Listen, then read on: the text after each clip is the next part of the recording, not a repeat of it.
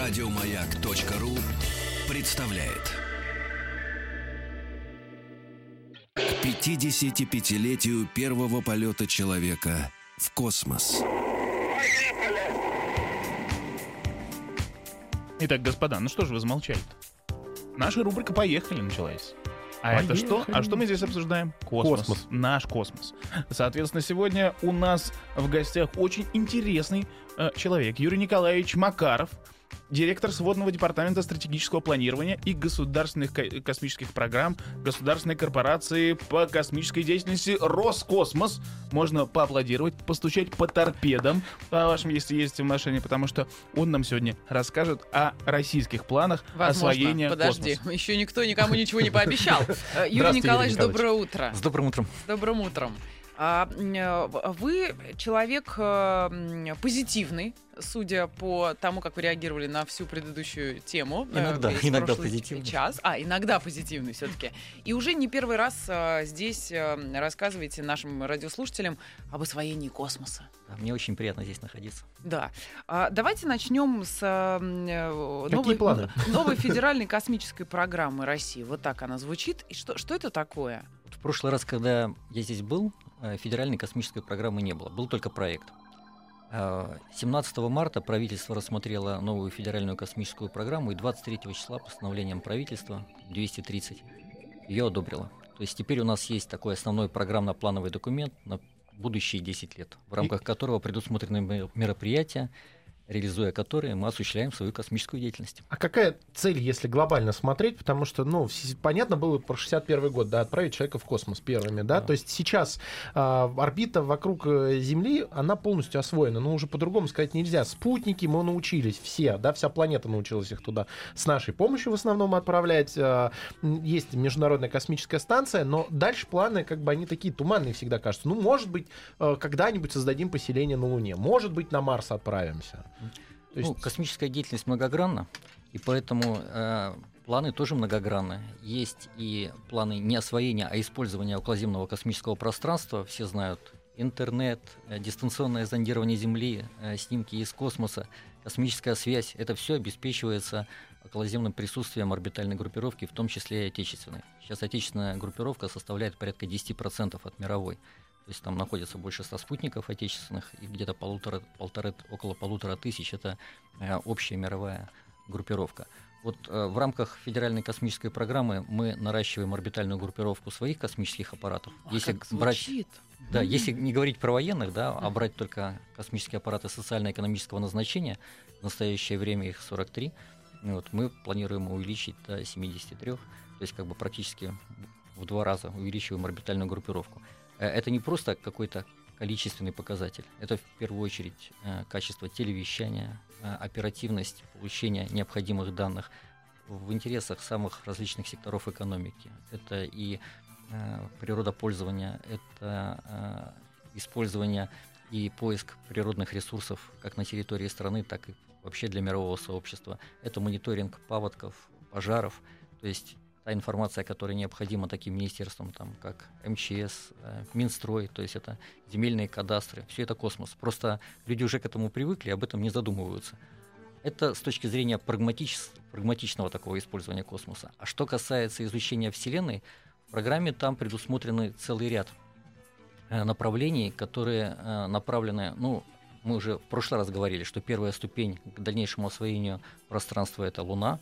У нас там запланировано э, пять миссий к Луне, где непосредственно предусмотрено и орбитальное присутствие лунное, и посадка на Луну, и забор лунного грунта.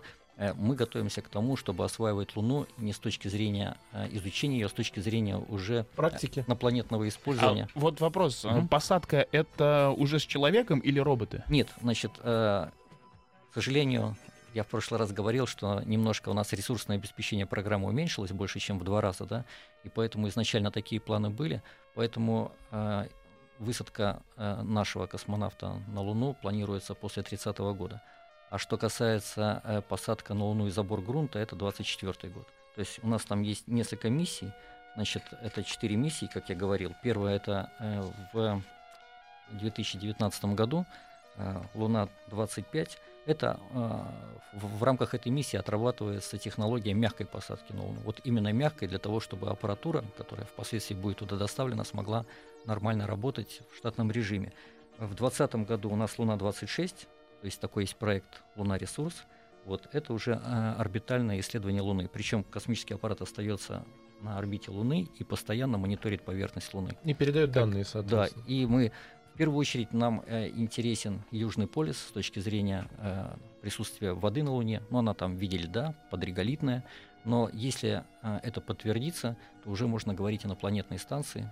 То есть Луна уже, э, вода уже на Луне есть, возить ее туда не нужно, а, это, а вода это жизнь, это топливо. То есть можно расщеплять там кислород, водород, уже иметь непосредственный источник топлива.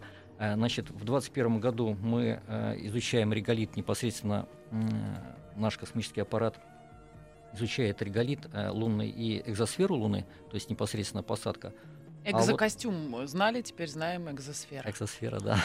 Вот. А что касается 2024 года, это вот наиболее такая сложная миссия. Это Луна Грунт, она у нас называется. Это э, мы планируем доставить лунный э, полярный, с полярного, э, полярный реголит с Луны. Причем там уникальная буровая установка, где-то порядка двух метров мы бурим. Причем технология бурения позволяет как бы исключить влияние высоких температур над- на извлекаемый грунт, то есть максимально оставить его в том виде, в котором присутствует на Луне, и доставить на Землю. Это вот миссия запланирована на 24 А год. зачем? Ведь уже есть э, лунный грунт на Земле. А, Или ну- наш уже так? Вот как Старьё. сказать, э, н- Испортился. немно- немножко пес- песка, вот, например, с Сахары, да, не дает же представления о Земле, как о планете. Логично. Поэтому, Если копнуть на 2 метра глубже, будет да, Ну, то есть нам а, намного интереснее. Потому что Луна же, она достаточно многолика, да, и вот нам, говорю, вот больше всего интересен это э. Южный полюс, имея в виду, Ну, то есть, если на Предварит- 2 метра мы увидим, что это все буквально из-за льда состоит, то тогда много вопросов снимается. да, мы можем сделать многие выводы, и тогда, в зависимости от этого, мы, э, скажем так, строим свои планы по дальнейшему освоению Луны. Но это только Луна. А можно я по- сначала позанудничаю прям секунду, и дальше Да, мы пожалуйста. пойдем и к запуску спутников, и ко всему остальному. А сокращение финансирования да, в- на ближайшую программу, вот эту десятилетнюю, в два раза, Да. оно э, ударило или ударит э, не только по новым проектам, будет ли это как-то отражаться на старых проектах? Потому что те самые 43 спутника, которые летают сейчас вокруг Земли, а, смогут ли они себя так же хорошо чувствовать, как и чувствовали до того?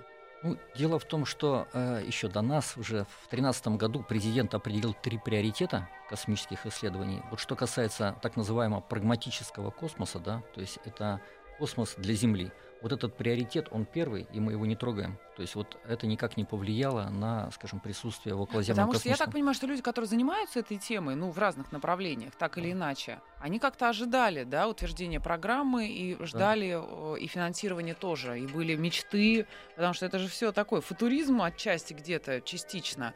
И вот раз программа принята и финансирования нет, то, собственно, все эти ребята пойдут Его делать не то, что э, нет, вопрос чуть меньше. э, чуть меньше в два раза. По большому счету это повлияло, ну так грубо, да, очень грубо, на два проекта. Один проект — это пилотируемое освоение Луны. У нас были несколько другие планы. То есть мы более интенсивно планировали, в общем, присутствие человека на Луне. А второй проект — это сверхтяжелый класс, ракетоноситель сверхтяжелого класса. То есть мы планировали, что в рамках этого программного периода э, будет создан задел, который нас приблизит к носителю сверхтяжелого класса, а он нам нужен в первую очередь, это межпланетные миссии. То есть до границ Солнечной системы? Марс. да, э, да, ну и в том числе Луна, потому что вот если э, брать существующий парк ракет-носителей, мы можем как бы обеспечить, э, скажем так, пилотируемую космонавтику на Луне, э, используя ч- так называемую четырехпусковую схему, э, просто по энергетике носителей.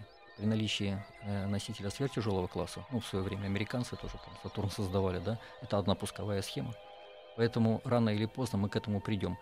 Э, Вещь достаточно дорогостоящая, и когда начинаешь соотносить э, по критерию эффективность-стоимость, да, то все-таки вот э, срабатывает сейчас такой прагматичный механизм, и все-таки мы уходим в прагматичный космос. Да? То есть люди прагматики в основном сейчас, вот, романтиков, ну, тоже хватает, да, но тем не менее... Прагматики Многие, берут вверх. Ну да, многие вещи упираются в ресурсы. А слушатели спрашивают на WhatsApp, а какие перспективы построения и использования кораблей многоразового использования, ну, типа Буран? Все, всех всегда волнует вопрос, а как же Буран? Ну, э, Вообще это надо сейчас космонавтике или нет? Многоразовость э, это всегда такая обсуждаемая тема, и в первую очередь многоразовость, если уж так прагматично рассуждать, да, влияет на стоимость осуществления космических миссий. И вот говорим о многоразовости, это в первую очередь имея в виду уменьшение стоимости. Вот на данный период это не получается. То есть те средства, которые затрачиваются для того, чтобы обеспечить многоразовое использование космических элементов, неважно, что это там двигатель, ступени, они наталкиваются на такие вещи. Это сейчас более затратно, чем использовать традиционные одноразовые средства. Поэтому, ну, как бы в свое время свернулась наша программа. Кстати, я вот был участником первого запуска Бурана, да. Уникальный, конечно, был проект. Но Впервые очень в мире. дорогой, да? Очень дорогой. И в тот период, конечно, э, в перспективе были полезные нагрузки, которые можно было бы, э, значит, помещать на орбиту функционирования с использованием многоразовой системы Буран, но э, для того, чтобы выйти на режим рентабельности, это нужно было 6-12 пусков в год. Вот таких полезных нагрузок не было. Что касается э, программы Space Shuttle, она американцами была свернута именно по причинам. Люди прагматичны, они посчитали, что все-таки одноразовые средства выведения сейчас более рентабельны. Хотя, конечно, э, с точки зрения технологического развития, это, конечно, большой шаг А вперед, про но Маска что дорогой. думаете? Который вот все посадил таки наконец свою... Компания SpaceX, да. Ну, можно только проаплодировать. То есть, во-первых, э, инвестиции в государственную так называемую космонавтику со стороны частного бизнеса, хотя это так условно частный, потому что там были достаточные государственные вливания с точки зрения научного и технологического задела использованы, да. Но мы которые- ее знаем как частную компанию, которая спонсирует, э, да, Ну, которая... Занимается космическими Да, исследованиями. Хорошо, Да. когда есть такие люди, которые просто э, неформально заинтересованы в космосе. Это романтики как да, раз. они готовы вкладывать в космос. э, Это будущее отдачи, то есть это не совсем прагматики, это вот Но романтика. это они не же про сегодня, это про А потом. они же сейчас, получается, все равно занимаются тем, чтобы э, сделать многоразовые Да. пуски. Да. Они работают на будущее. Ну, это чтобы, как, как- как аналитики, то, что я читал, чтобы просто а, удешевить работу именно с околоземным а, пространством, то есть вывод спутников, замена и так далее. А если говорить про романтиков, вот и то, опять же, слушатели спрашивают, то Хокинг и Мильнер, э, всем интересно сейчас, новость же последних дней, то, что они объявили о запуске проекта по созданию и отправке к Альфа Центавра миниатюрных спутников, там они миллионы, и там гигантский лазер надо строить. Это утопия все-таки или это тоже... Крутая идея. Или крутая идея, да? Ну, обычно вот я, может быть, скажу какую-то крамольную вещь, но в настоящее время мини-спутники, как правило, ну, это мини-возможности. Нано-спутники, нано-возможности. Смотря для чего. Вот если э, планируются такие интересные научные исследования, то мы пока от тяжелых спутников отойти не можем.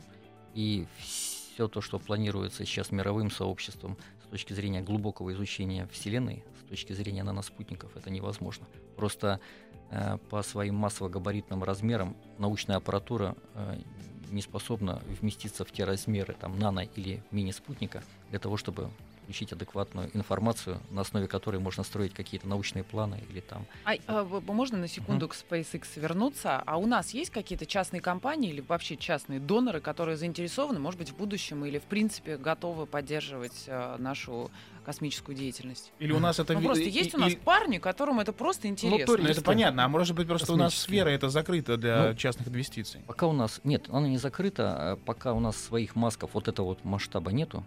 А Отдельные проекты есть, в частности, которые там формируются на базе Сколково, там существуют стартапы, да, которые там позволяют там сделать такой толчок для. Но вот сказать, что это в массовом порядке, такого нету. А, Дело в том, что это очень затратная вещь. Э, Но говорить о том, что космос закрыт для частных э, инвестиций, это неправильно, потому что э, в нашей стране он всегда был открыт. Ну, был, как, конечно, период, когда им занимались исключительно военные, но это начальный период, да. А сейчас как бы максимально открыт, и мы приглашаем, Если что, приглашаем да, всех тут надо сказать, Ну, что просто заднем никто не знал об ракету. в этом. плане соинвестирования, да. У всех-то представление, что военные до сих пор это все жутко секретно, и сфера государственной, э, государственного влияния и внимания, поэтому... Ну, это не то, что секретно, просто э, не, не использовать такую сферу, как космическую, для обеспечения своих национальных интересов было бы просто глупо, да. Ну и вот, и э, вот есть закон там геополитики, да, э, предметом геополитики является то, что доступно. Вот когда-то было доступно только суша, да, были там теории, связанные с э, э, позиционированием на суше для там глобального господства или там усиления там роли государства. Потом стало доступно море, да, то есть появились корабли. появились другие теории, там, Маршала. Сейчас доступен космос. И поэтому вот что касается военной сферы, мы его... А вот интересно, Мгм. космическую программу приняли, а мы э, как-то должны ею делиться своими планами со всем миром, ну чтобы там э, в одно и то же Спутники не время сталкивались. да, ну как-то вот это же какой-то, ну для меня ча- частного частный взгляд. Это же наше, это же не э, наше, вот именно наше, или их, или чье-то еще. Это же космос, это то, что как раз, может быть, нас объединит скорее, чем... Есть А, космическое разъединить. законодательство. Да! Молодец! И могут ли чужие Но- спутники Нет, висеть над нашей Нет. территорией? Вот еще меня А, интересует. Кто первый сел, того и тапочки. Не, есть так называемое международное космическое право. Э, Этим очень плотно занимаются на площадке ООН Комитет ООН по космосу, специальное образование. У него есть два подкомитета. Это юрподкомитет, юридический подкомитет по космосу и технический А чем вы подкомитет. занимаетесь? Юридическим космическим правом. Вот. Я Есть- адвокат. Вот это я Да. понимаю, вот это работа. И есть специалисты, и есть даже, э, скажем так, специалисты, которые готовятся по этим специальностям. В Роскосмосе у нас там вот Волынская Оля работает. Она недавно вы защитилась по Нам, международному космическому мы праву. п- все пошли на юрфаке, Да. не сказали, что есть э, вот так, это, та- такое направление А интересное. один человек нужен. Слушайте, а, про- а- а, Я ну, на ну, вас смотрю, думаю, может быть, на юрфак нужно Ну, было а- идти. Так нет, так Так мы мы Это очень интересная работа. в том-то Мы и- в том-то и закончили, проблема. А, э, э, вы считаете вот это направление э, интересным э, в будущем? Ну, то есть, вот, Конечно, э, с центаврианами потом еще судиться. это, это к- крайне интересное направление, и оно будет развиваться однозначно. Э, Это вопросы как бы взаимодействия, национального взаимодействия уже за пределами национальных территорий. В настоящее время космическое пространство — это пространство для всех. И если спутник прол- пролетает над какой-то другой территорией, это никого не должно волновать, да, потому что есть вопросы, связанные с неразмещением оружия в космосе, и поэтому люди спокойны, что если этот спутник летает, он как бы либо мониторит нашу спокойную жизнь, либо просто осуществляет какую-то социальную миссию там в той или иной сфере. Ну, то есть получается так, что э, Это- космос это как Антарктида, то есть э, Да, это сфера общая- общих интересов, э, и эти интересы, если сталкиваются, ну, то э, вот международное космическое право, норма, да, регулирует, регулирует соответственно, вот их эти вот- отношения. да. Мгм. Но вот э, как только входим в воздушное пространство, там уже появляются границы. То есть там И уже- самолеты. И другое право. Да, и, там другие уже юристы, и совершенно уже другое право. Юрий Девушки с Николаевич. другими И именами. другие под- инструменты да, влияния. Под конец получаса хочу спросить короткий вопрос, и мне интересно, и слушатель тоже спрашивает, а, как, как вот гость Юрий Николаевич считает, американцы реально были на Луне? Вот Я сейчас. считаю, что да. То есть То есть- 9 миссий. Вот есть сейчас очень много, скажем так, материала о том, что это... И я их там наблюдаю по телевизору, и все мы смотрим, да.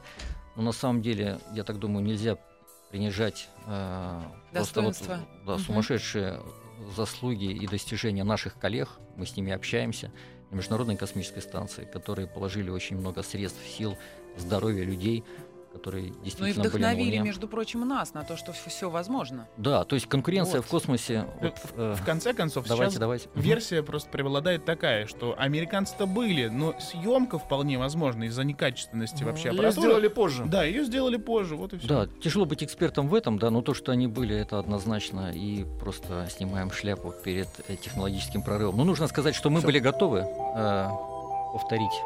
Мы более всего готовы Повторить сейчас э, услышать выпуск новостей, друзья. 55-летию первого полета человека в космос. Поехали, господа. Э, да. Наша рубрика о космосе. Да, и начнем сразу же с вопроса, которых много приходит э, к нам в WhatsApp, плюс 7967 103 55 33. Вопрос, э, который волнует и не один наших слушателей. Нужна ли эта гонка космодромов, в кавычках? Неужели нельзя договориться и сообща с другими странами развивать космические программы? Ведь эффективнее будет, да и дешевле. А вот ответ мы, я надеюсь, услышим от Юрия Николаевича Макарова, директора сводного департамента стратегического планирования и государственных космических программ Государственной корпорации по космической деятельности Роскосмос. Давайте так, структурируем немного. Начнем с нашего нового космодрома, с Восточной. Вообще, нужен ли он, учитывая, есть космо- Да. И космодром Байконур? там Когда первый запуск? Э, Первый запуск у нас запланирован на 27 апреля, резервная дата 28 апреля. Сейчас идут э, предстартовая подготовка изделий. Этого И- года. Э, Этого года, да. Это вот буквально вот. вот, Через да. неделю. Да. Э, Но мы как бы не гонимся вот э, конкретно за сроком и датой, да, потому что мы понимаем, что это первый запуск космодрома, поэтому все должно быть максимально выверено. Космодром Восточный. Космодром Восточный, да. Вот, э, это Углегорск. Значит, поэтому, э, что касается космодрома Восточный, это первый космодром социально-экономического назначения. Мы планируем максимальную открытость для всех зарубежных партнеров. Мы максимально открыты для заказов части осуществления запусков. То есть там совершенно не будет военной составляющей. Это будет вот просто такой вот э, большой космический, Космический порт. мегаполис, да, где может ну, договар... деловые встречи, договариваться о будущем сотрудничестве. Держать- Значит- Сделать красивые селфи и Да. отправлять в Инстаграм. Что касается, нужен ли он, э, дело в том, что вот в тех же основах нам была поставлена задача обеспечить гарантированный доступ в космос со своей территории. У нас э, арендуется космодром Байконур, это наша история, это еще был Советский Союз, но вот, к сожалению, теперь это уже там зарубежное государство, и при всех хороших взаимоотношениях все-таки эта территория не наша. А так как гарантированный доступ поставлена задача обеспечить со своей территории, то есть появился космодром Восточный. Э, У нас есть космодром еще Плесецк, Да, да, вот Архангельская область. Но, к сожалению, его расположение таково, что с точки зрения эффективности, скажем так, запусков, да, то чем ближе э, космодром находится к, к экватору, тем э, эффективнее по э, нагрузке использования средств выведения. Поэтому вот выбиралась широта ближе к экватору, но кроме всего еще, наверное, во внимание принималось такой аспект, как развитие региона. И вот у нас большая делегация была на День космонавтики непосредственно в будущем городе Циолковске, да, непосредственно на космодроме Восточный. Вот такой энтузиазм вот населения, да, с точки зрения того, что они поим- ну, как бы имеют на своей территории свой космодром. А у них будет повышение Это- квалификации от э, продавца магазина до Кон- продавца конечно. на космодроме? например? Конечно, вот если взять... э, Космолавка. Конечно, вот если... Космолавка, а почему? Красиво звучит. Если взять даже вот Благовещенск, это ближайший большой город, да, там четыре вуза, и уже в трех открываются космические специальности. То есть э, они направлены на использование результатов космической деятельности. Э, уже студенты там интересуются и будут проходить практику непосредственно на Слушайте, это как на телевидении. Приоритет это тем, кто очень- живет рядом с телеканалом. Это Космический правда. Чтобы быстро, быстро смочь. Просто Да. Регион просто всколыхнулся. Надо назвать да. их космоповар. А если говорить, а если А, говорить, сейчас еще да. возвращаясь к первому запуску, а что первым будут запускать? Это А. просто какая-то тренировочная история? Или Нет. все-таки попробуют что-то вы- вывести? Нет, там, будет три, три космических аппарата. Это Мгм. будет э, космический аппарат МГУ Ломоносов. Это э, такой вот, э, я бы не сказал даже образовательный, это научно-образовательный спутник, который будет изучать ионосферу Земли, будет частично э, решать задачи дистанционного зондирования Земли, ну так, частично.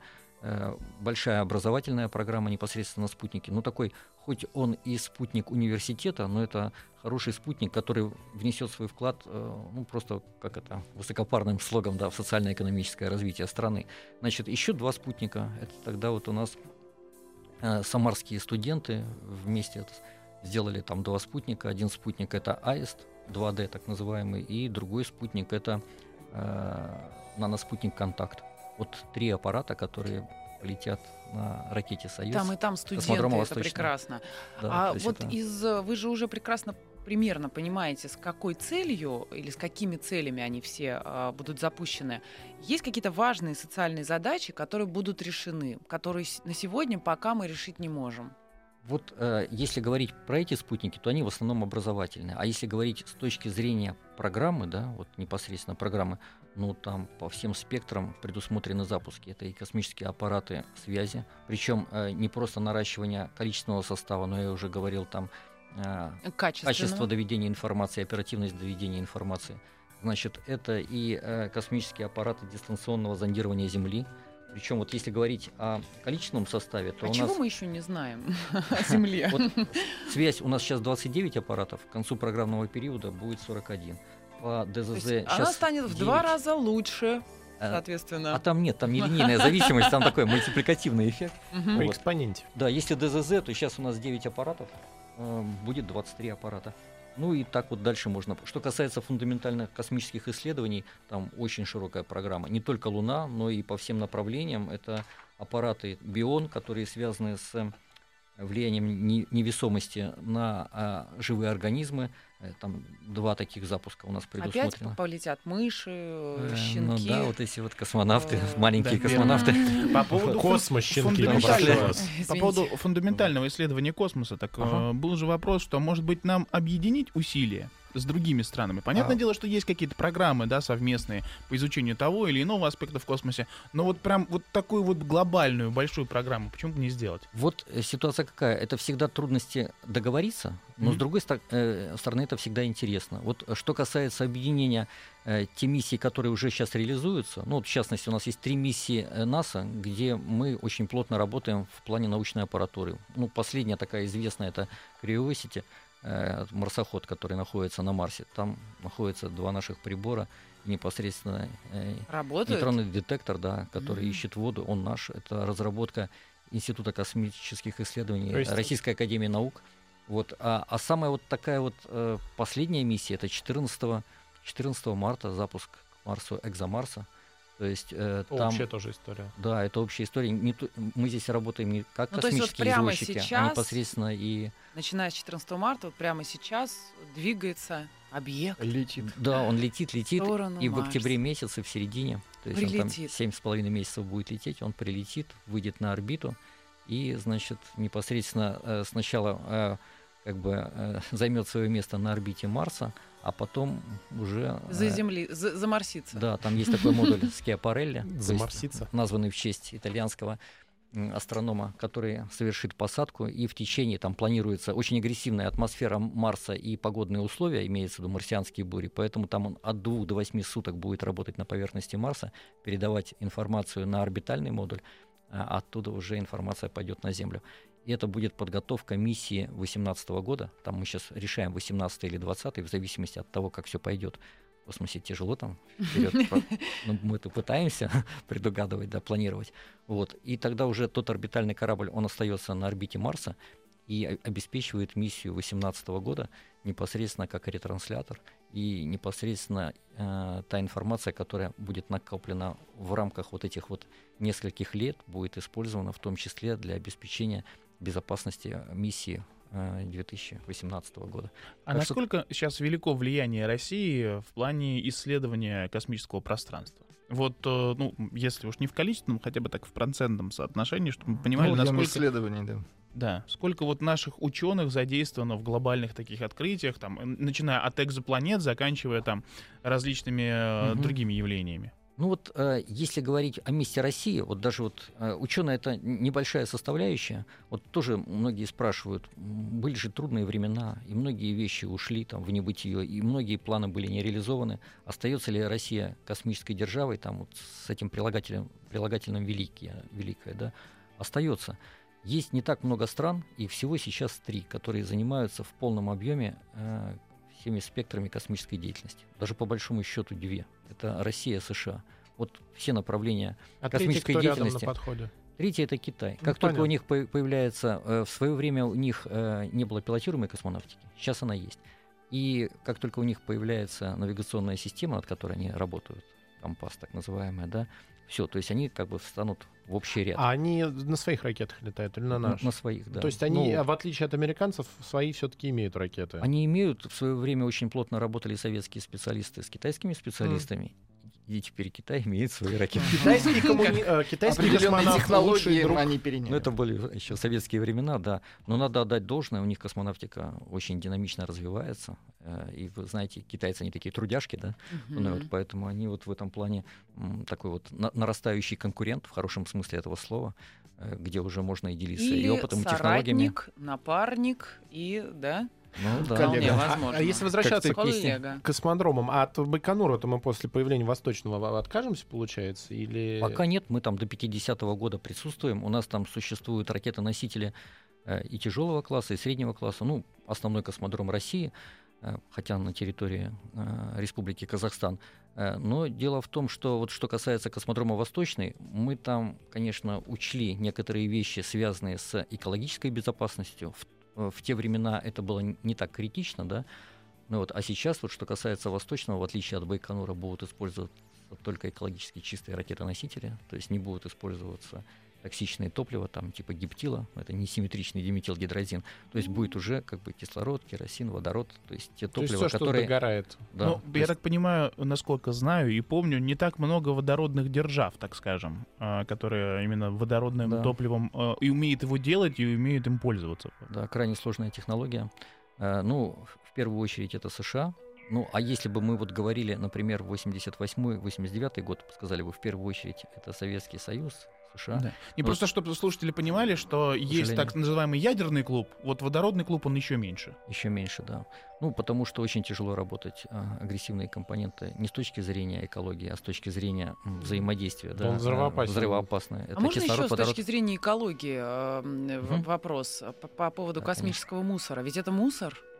Что касается космического мусора, это вообще отдельная тема. Э, Вот э, практически э, раньше на это не обращалось внимания. Ну, Потому что Но- его было не очень много. Но сейчас порядка по совокупности разные оценки. От 18 до 20 тонн находятся на орбите.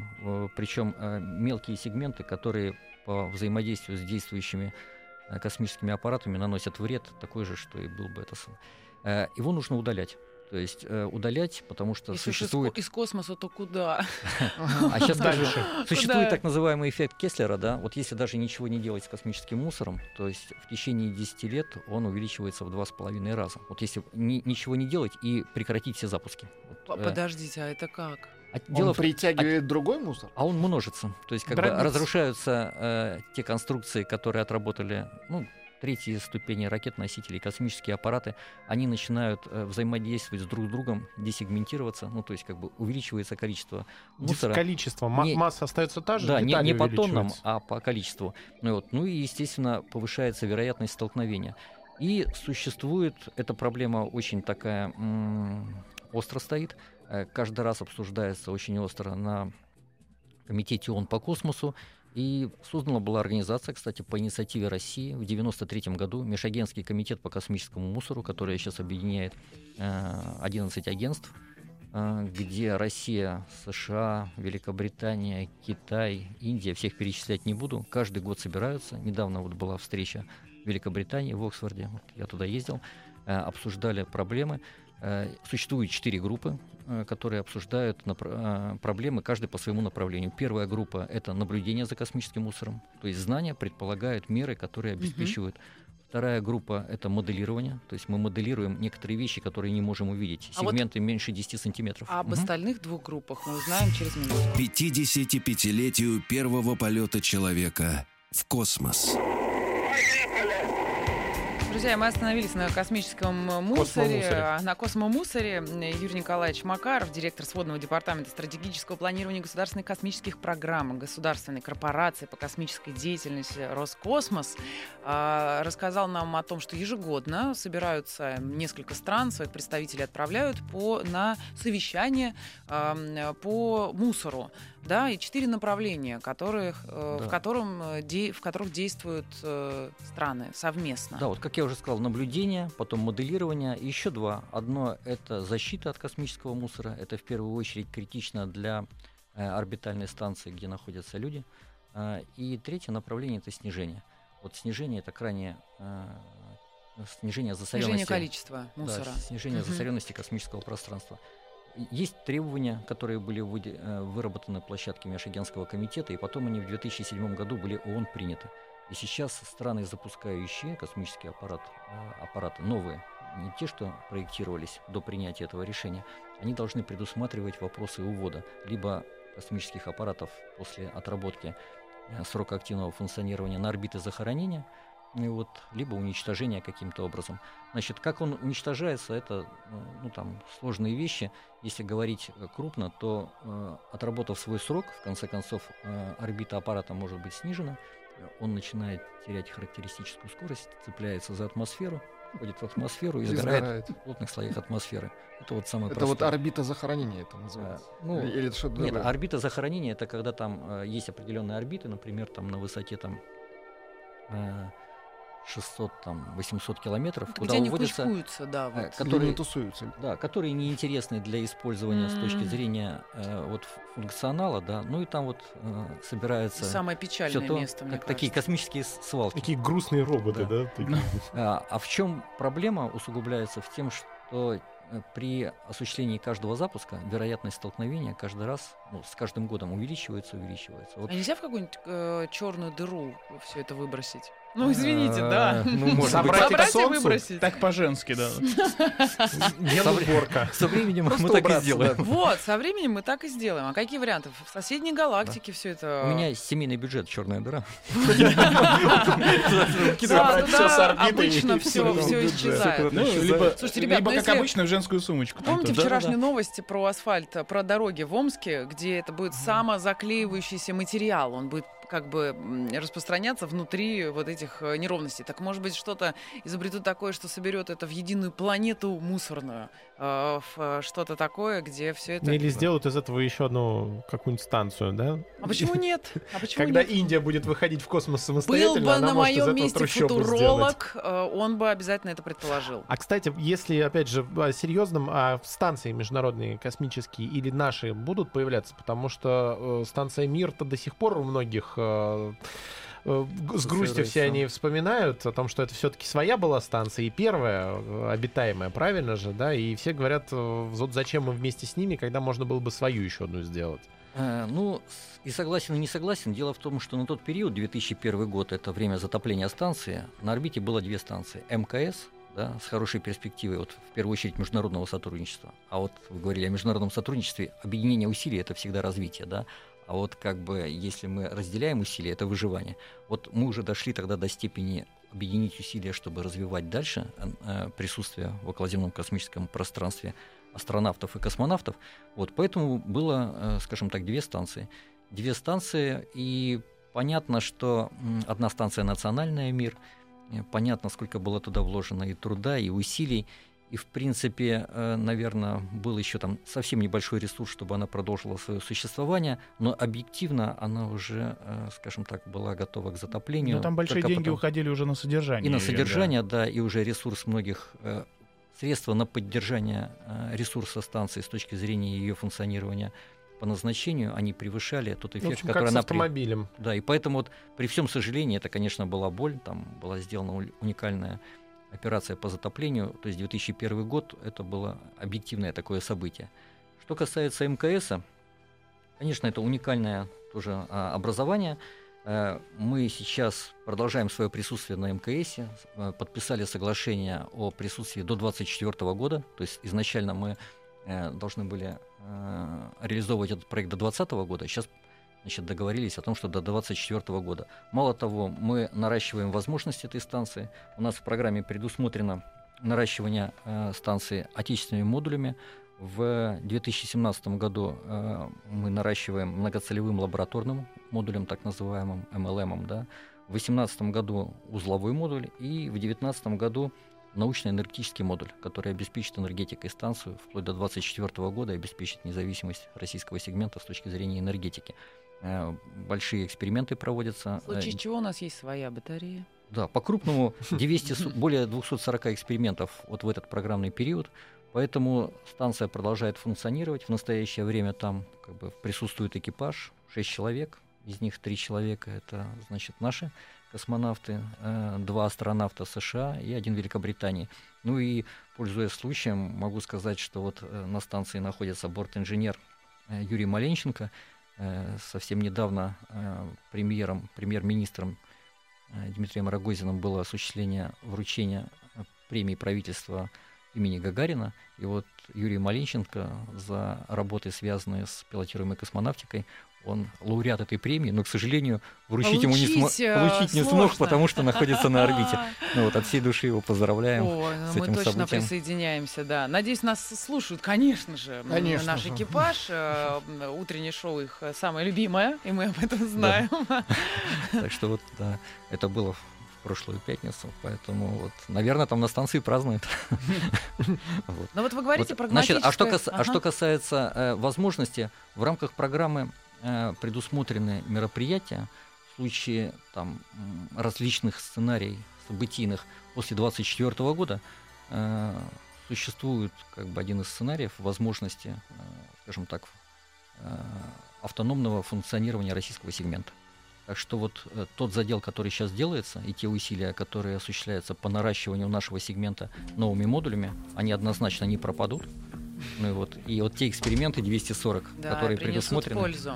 однозначно. Спасибо большое. Директор сводного департамента стратегического планирования и государственных космических программ Государственной корпорации по космической деятельности Роскосмос Юрий Николаевич Макаров. Спасибо, вам Спасибо большое. большое. Спасибо. Еще больше подкастов на радиомаяк.ру.